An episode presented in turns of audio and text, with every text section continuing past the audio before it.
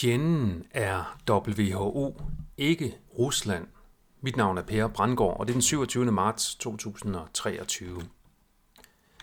Det er min opfattelse, at fjenden er det frihedselskende danske folk og frihedselskende folk i andre lande er W H O. Fjenden er ikke Rusland, og dog. Når besættelsesmagten er lokaliseret til at være W H O, så kan vi fortsætte analysen ved at se på, hvem der finansierer og leder W H O. Lad os tage ledelsen først. Her kan vi se, at Rusland er repræsenteret med sundhedsminister Mikhail Albertovich Murashko, Kina med Yang Zhang, som er Director General Department of International Cooperation, National Health Commission, og Indien med sundheds- og familieminister Rajesh Bhushan i W H O's Executive Board. Når vi ser på W H O's finansiering, så finder vi, at Kina er med i top tyve med en donation på et hundrede og otteogtres millioner dollars i regnskabsåret tyve tyve til enogtyve. Vi kan også se, at Rusland har støttet W H O under hele coronakrisen med knap seks millioner dollars hvert år i tyve tyve, enogtyve og toogtyve. Det samme har Indien med knap to millioner dollars per år.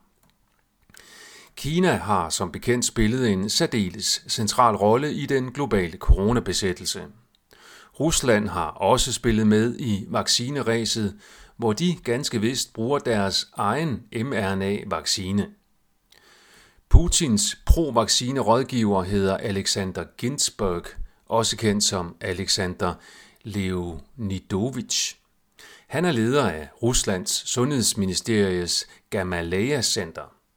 Alexander Ginsburg er blevet portrætteret af Edward Slavquart den anden januar to tusind toogtyve i en artikel med overskriften The False Prophet Leading Russians to Digital Slavery.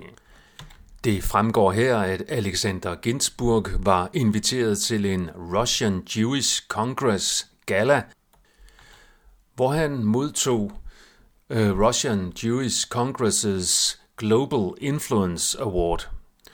Kongressen sammenlignede Ginsburg med Moses.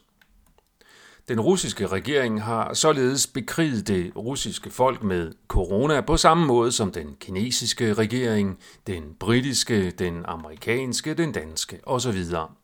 Det har blot været med forskellige våben, der dog i princippet er ens.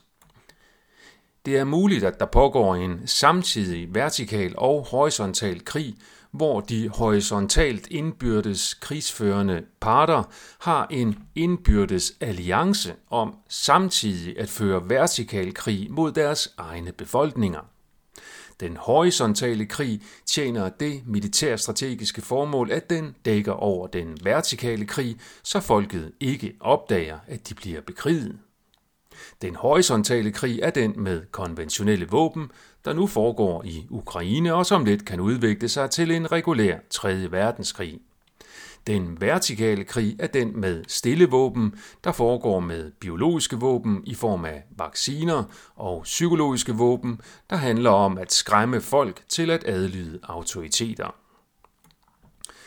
Den globalt allierede magtelites formål med at bekrige verdens befolkning via en blød besættelse er at nedbringe befolkningstallet via frivilligt folkemord og at øge den globale elites magt og kontrol via biosikkerhed og lydighedsbaseret økonomi.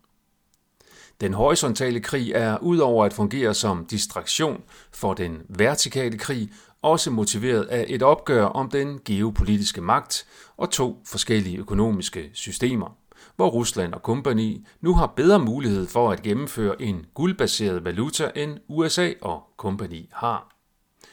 Det er dog yderst tvivlsomt, at Rusland og Kina vil tillade en liberal økonomi, mens Vesten går over til en lydighedsbaseret digital valuta, men russisk propaganda kan nu få det til at fremstå sådan. Det sociale kreditsystem, som Vesten nu er ved at indføre, stammer jo fra Kina, og det er som taget ud af en skræmmende dystopisk episode af Black Mirror. Det er efter min mening lige så meget en fejl at tro, at Putin er vores redningsmand, og at Rusland og kompagni repræsenterer en sundere ny verdensorden, som det er at tro, at Rusland er ond, Ukraine er uskyldig, og hvis bare vi holder med amerikanerne, som vi plejer, så skal det hele nok blive godt. Det er meget muligt, at den horisontale krig dybest set er spil for galleriet, eller rettere spil for militærindustriens omsætning. En god krig er samtidig en effektiv metode til at nedbringe befolkningstallet, så den psykopatiske magtelite kan realisere det mål ved samtidig brug af både stille og larmende våben. Dermed er hele krigen og alle dens aspekter dybest set udelukkende vertikal. Den globale psykopatiske magtelite mod det globale frihedselskende folk. Til fredsdemonstrationen forleden var der en af talerne, der fortalte, at en atomkrig kan dræbe op mod knap fire hundrede millioner mennesker. Jeg troede faktisk, at det var mange flere. Jeg tvivler på, at den psykopatiske magtelite kan stå for fristelsen til med et snuptag at nedbringe kvægbestanden med så mange millioner. På den anden side så er vaccinerne godt i gang med at realisere det samme mål. Det tager bare lidt længere tid end en atomkrig.